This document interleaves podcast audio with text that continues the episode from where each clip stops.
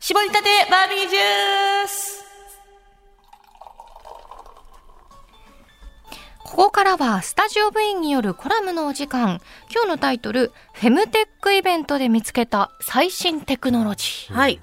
今週末ね、3日間やってるフェムテックフェス2024ってやつに行ってきてたんですよ。六本木アカデミーヒルズでやってるやイベント、やってたんです。はいで、なんか結構もうあの、私も、私もって、すい ません。私も結構あの、フェムテックイベントよく、あの、行くんですけど、はいかなり大規模で、あの、協賛とかはね、あの、国とか大使館、東京都とかね、国連とかいろいろ、あの、かなり国を挙げての、あの、協賛が入ってたりとかするような大きいイベントで、まあ、最近フェムテックって言っても、なんか、経血吸収相通、目新しく思えて、結構たくさん出てきたぞ。そんな新しいものなんか出てますかみたいな。ああ、もう知ってるよって。知ってるよみたいはいな。ノリではい。行ったんですけど。一応見とくかと。はい。はい。結構、ちゃんとフェムテック、テックと呼ばれるゆえんのものがすんごい増えてて、テクノロジー。テクノロジー。科いや、学バ技ー術ビーさんだっていろんなそういうイベントとか、うんかなりご出演されてるから、うんもう相当大詳しい体ご存知でなんじゃないですか。そう、私が最近、その手前まで行ったイベントとかで、はい。テックだなって思ったのは、テクノロジ下を全部ー。はい。脱いで、はい。椅子に座ると、はい骨盤底骨筋が鍛えられるっていう、ぬ脱ぐ意味は DMS 脱ぐ意味は まあ直接当てるんです。はあの、いわゆる EMS のあ。はい。ビリビリ来る天板が、はい椅子の座面にそのままあって、ちょ、パンツも脱いで、そこに座って、骨盤、え、ど、どこに当てるんですかそれでブレーキ股にしたの直テ接テックの意味わかるけど、フェムはフェム、フェム、フェム、フェム、フェムにまあ聞く。そう女フ子ェムそうの股に間だからってことです女か性のそうです、そうです。だから骨盤底筋っていう、この、あの、お股周りにあいるはい尿漏れだとか、なるほど。ああの、そういったものをを、鍛えられる。ああーそうです。あの、司ってるような筋肉を、あそのまま筋トレできるよと。なるほど。男性だとその部位に当てるのが必ずしもいいかどうかはちょっと微妙だから、フェムテックってことですよね。そうですはいはいそうですはいはい活躍筋も鍛えられます 西よ。川さんがポカーンとしてる。ーいや、そうそうそうです。だって女性は筋肉うんあるけど、うん骨盤底筋。で、活躍、男性は、あの、男性ちょっと違うことになるんですよ活躍筋の方を鍛えられますけど、まあ男性も座りましたけど、まあいろんな当て方次第でちょっとまあ痛かったりまあ、でも女性のために特化したそうでよすうにね。作られてるからフェムテックってことですよね。はい、はいはい。そこまでが私の中でのは、こう、最上位テックだったんですけど、はい今回はいろんなものを見つけまして、それを超えてくる。それを超えてくる。今のでも相当ですけど。うん、あのねフェムなしテックだった。フェムだしテックだった。えっと、今ちょっとなんか、手元に資料みたいなのあるんですけど、ありがとうございます。えっと、例えばですね、はい。えー子宮頸管粘液で妊用性をチェックできる妊活あデバイス。うん。あ、アドバイスじゃないです。妊活デバイスです。はい。えっ、とね、ちょっと卵型のような、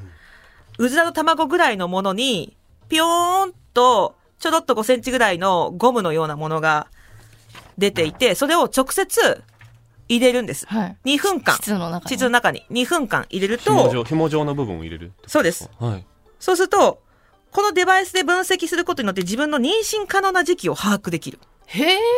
なんでまあ、あのー排卵日予測っていうのは、今までも、あの、尿検査とかでできたりとかはしてたんですけど、そんなに正確なものではなかったんですよ。ええうんうんうんで、最近だと織物シート状になっているもので、排卵日を予測するものも出てるんですけど、はいはいデバイスとして、こういう正確、正確なって、あの、まあね、いろいろ誤差はあると思うんだけど、デバイスで、はっきりとした妊娠可能な時期、排卵日とかを含め、うんこれを把握したりするっていうのはかなり見たことのない、私は。へえ。なんかその織物の内容とか、うんそうですその、なん粘膜の部分のいろいろし成分をそ調うべて。直接見られるっていう直接、そうで分かってくれるっす、調てべて、で、今後、更年期とか産後症状とか性感染症の分野でも、これが、あの、確認できるように、に分野を拡大する予定らしいいでや、す。テック進んでますねじゃ。あそまだそのう、今までだったら、その病院に行ったりしないと、で、しかもかなりの待ち時間とかはいが必要だったものがうん、個人で調べられるようになるようなっていう。いや、えっと、病院に行ってはもい、確実な排卵日っていうのは、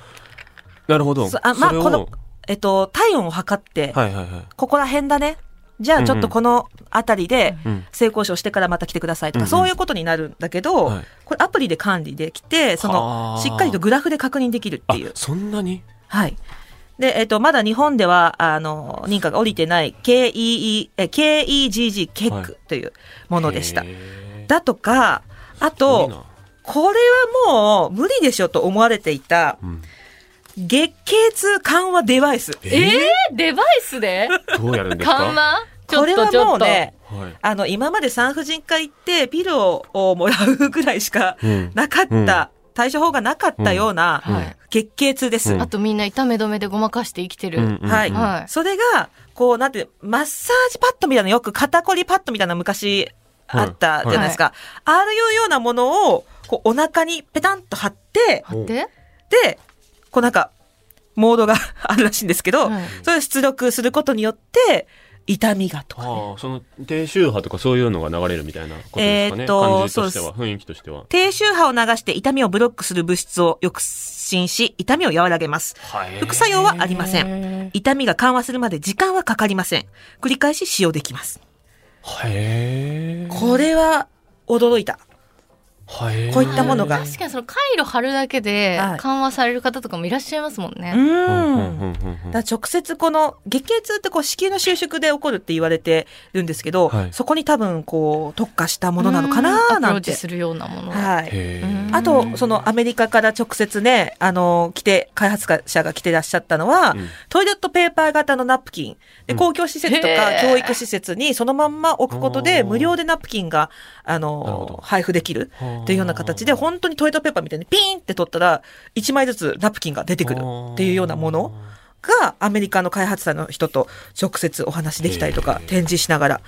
お話できたりとかするような感じでした。ただね、こういうあのフェムテックイベントにこんなデバイスが出てるんだよっていうので興味津々で行く人たちと全くそういうところに行かない人たち、うんえー、タンポン使えませんうんという方たちの方がまだまだ日本人の方は多いです。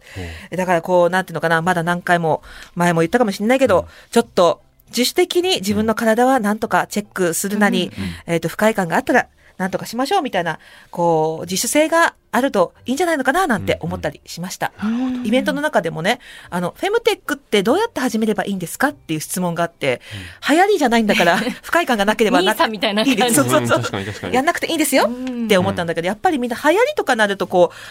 う、動くみたいなんだけど、うんこう自分の体とか特にこうね、フェムテックな部分っうんていうところだと自分でなんか動きにくい人が多いみたいなので、ぜひ、うんなんかこう情報を手に取ってもらえるといいなと思って話してみました。うんイベント行くだけでこうねいろん盛なり上がこってるとぞがっていうことにもなるし楽しいねで。すそうよここまで進んでると思わなかっ確たかいやうんこれ本当驚きですしかもい医いものがね療機器なんですねそうなんですね。どんうどうどんどん普及して安くなって広く届くようになるといいですね。いいものがねえ、うんそうなんですね。あー今日はフェムテックイベントで見つけた最新テクノロジー絞りたてバービージュースでした